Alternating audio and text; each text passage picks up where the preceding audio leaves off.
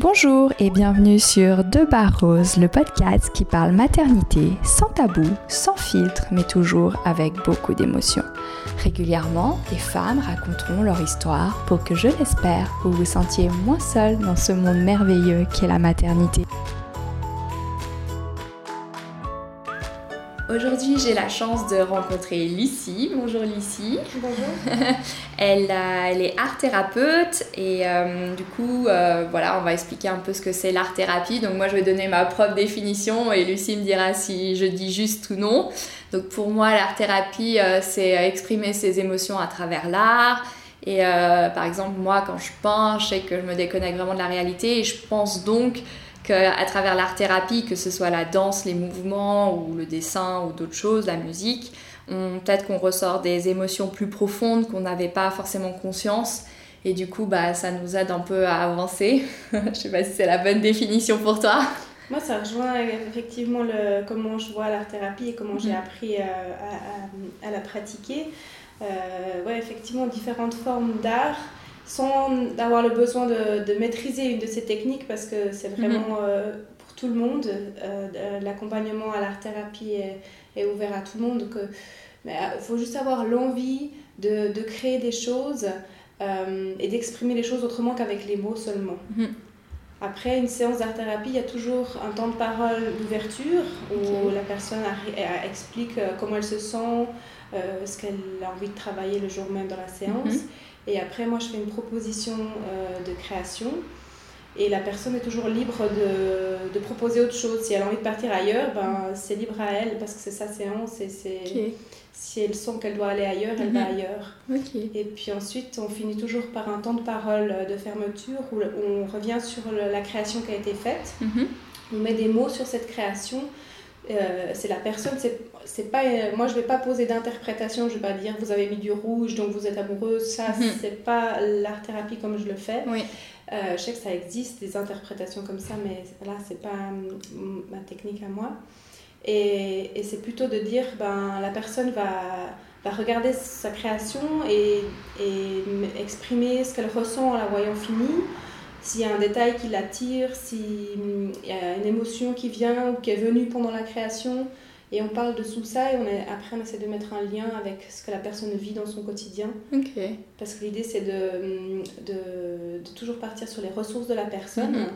et de et qu'elle ressorte et qu'elle puisse euh, utiliser ce qu'elle a travaillé en séance après le, transposer dans son quotidien. Ça ne mhm. vient pas peut-être à la première séance, mais au fil du temps, mhm. voilà, la personne euh, voit les ressources qu'elle avait en elle et qu'elle pensait peut-être pas avoir mhm. et euh, elle lui permet de, de pallier peut-être un, moment plus difficile de sa vie.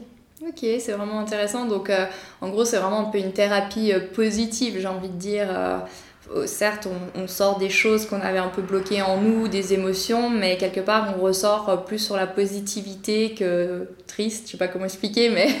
bah, disons qu'on va pas, effectivement, comme d'autres thérapies, se centrer sur la, problématique de la mhm. personne.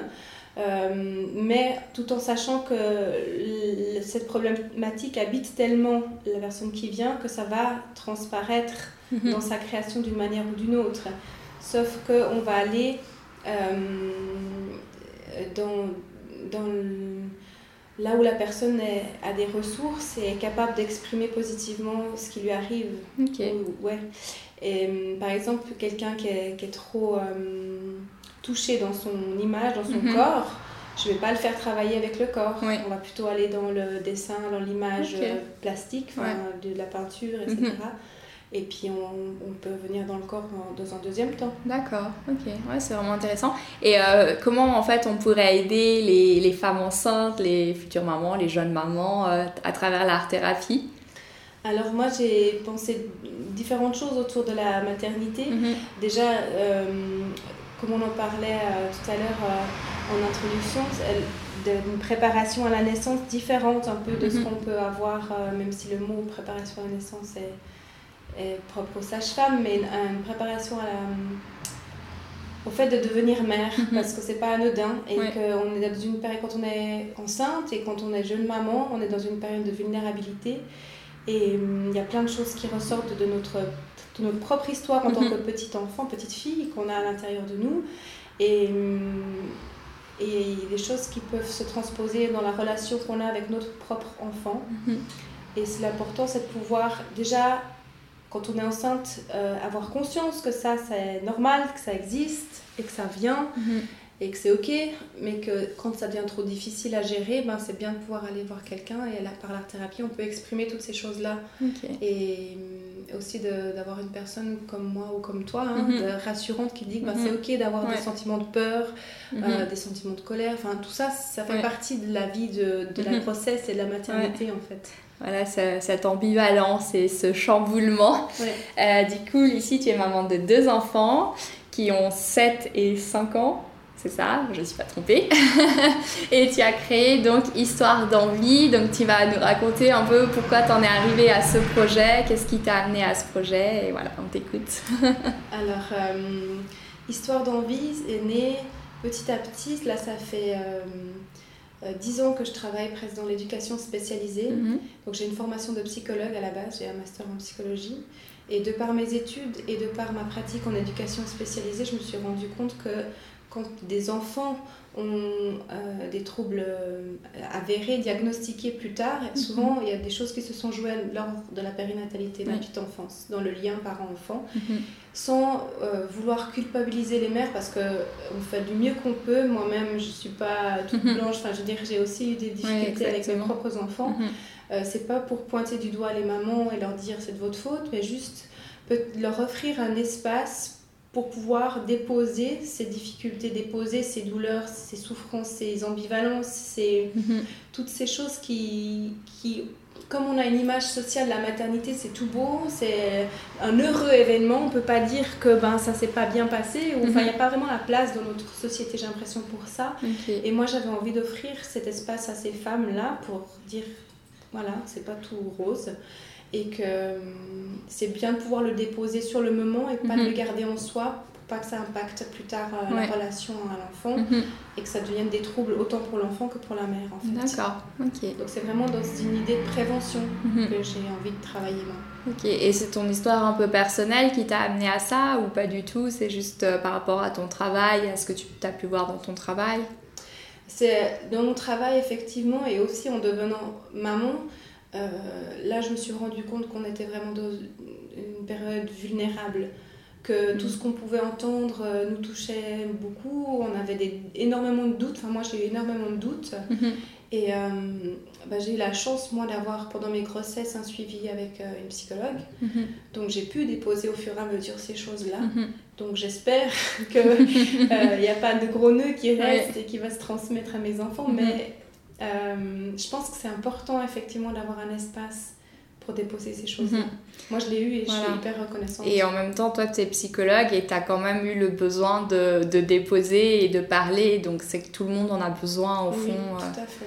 Moi, je sais que je me suis vraiment blindée enceinte. C'était hors de question que je fasse quoi que ce soit comme travail parce que pour moi, euh, non, c'était pas ça le problème. Mm. Et en fait, maintenant, je me rends compte qu'il y avait plein de problèmes pas réglés.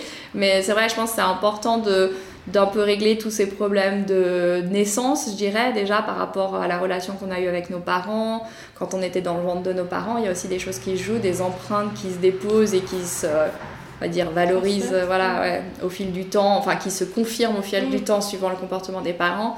Et du coup, c'est vrai qu'on on reproduit des fois si on n'a pas traité ça aussi euh, pendant notre grossesse. Et puis voilà, c'est un grand chamboulement, il y a plein d'émotions, d'hormones, donc euh, c'est bien de se faire aider. je pense que. Et, et moi, j'avais envie d'offrir aussi, euh, avant qu'il y ait des. Parce que je propose un accompagnement pour des choses euh, difficiles comme le Mhm. deuil périnatal, le traumatisme rénatal, euh, le, le- la dépression postpartum, Oui. euh, ou alors l'infertilité aussi, Mhm. le désir d'enfant. Mais aussi quand ça se passe non, assez bien, enfin je veux Mhm. dire, il n'y a pas de grosses difficultés Oui. mais que euh, on a envie de, de prendre conscience de tout ça. Mhm. Et, euh, c'est pour ça que je te parlais avant d'une genre de préparation à la naissance, Mhm. parce que j'ai pensé un dispositif en cinq séances où on peut euh, penser différents thèmes en lien avec euh, la naissance. Oui. Et traverser des choses et, et, et peut-être déposer juste quelques bagages avant Mhm. de devenir maman. Quoi. Mm. Ouais, non, c'est très bien. Et est-ce que tu veux un peu nous raconter euh, tes grossesses ou tes accouchements ou ta, ta maternité en général? Euh, Moi, j'ai pas eu de, j'ai pas eu de complications pendant mes grossesses. Elles se sont toutes les deux bien passées. Mais par contre, c'est vrai que c'est pas une période où j'étais euh, Enfin, j'ai pas trouvé ça hyper épanouissant. Mhm. J'avais envie, plusieurs fois, je rigolais avec mon mari en disant Mais j'ai juste envie de dévisser mon petit bidon et de le filer et puis de pouvoir moi faire d'autres choses et euh, aussi au niveau des contraintes euh, mhm. euh, alimentaires et simplement des choses comme ça, dormir sur le ventre parce que moi je dors sur le ah ventre, c'était un peu le drame. Mais du coup, Ouais, j'ai pas eu de complications, mais c'était pas un moment hyper épanouissant et mhm. quelque part ça m'a questionné. Est-ce que est-ce que c'est normal de, mhm. de, de, pas être euh, aux anges ou hyper ravi d'avoir ce ventre qui grossit? Pour moi, mhm. c'était pas extraordinaire. Enfin, c'était oui, c'était extraordinaire dans le sens, c'est un côté magique bah quand même de dire qu'il y a un être qui se construit en soi. On sent bouger. Euh. mais mais c'est vrai que de le sentir bouger, par exemple, je me suis dit waouh, c'est vrai que je peux comprendre que des femmes euh, fassent des décompensations quand elles sentent leur enfant. Enfin, il y avait un côté un peu alien quand même. Et de dire, euh, ouais, c'est bizarre. Quoi. Mhm. ouais.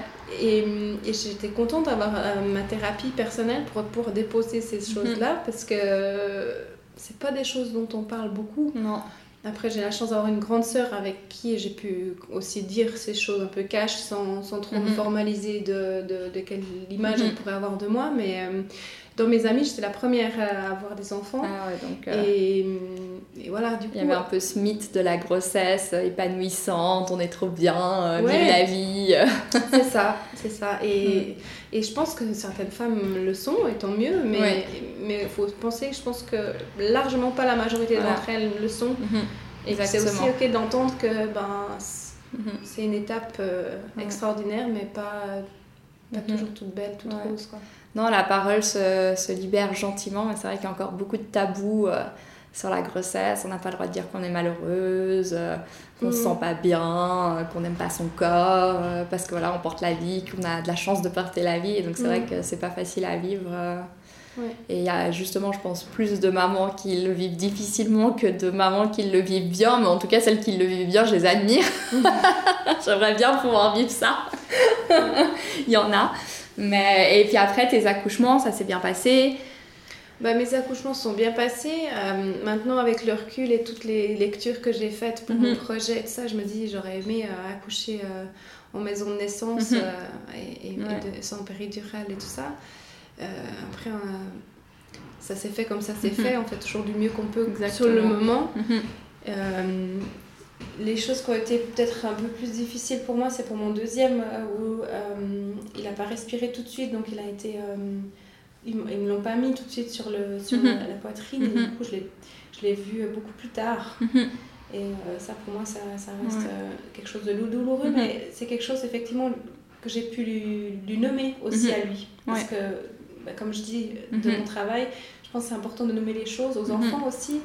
Et j'ai pu lui dire euh, que ben, c'était pas quand il est né, euh, j'ai pas pu l'avoir tout de suite sur mhm. moi et que je sais pas comment lui s'est senti parce que je veux pas lui imposer des, sentiments, mhm. mais que moi ça m'a rendu triste, que j'aurais mhm. voulu qu'il soit là plus vite, mais qu'après une fois que je l'ai retrouvé, j'étais heureuse. Enfin, c'est des choses simples. Il n'y a pas besoin de, je pense, de de faire des phrases hyper complexes ou quoi, mais juste de nommer à l'enfant ce qui s'est passé et les, émotions que nous, adultes, on a pu ressentir, parce que il, les a forcément ressenties d'une manière ou mhm. d'une autre.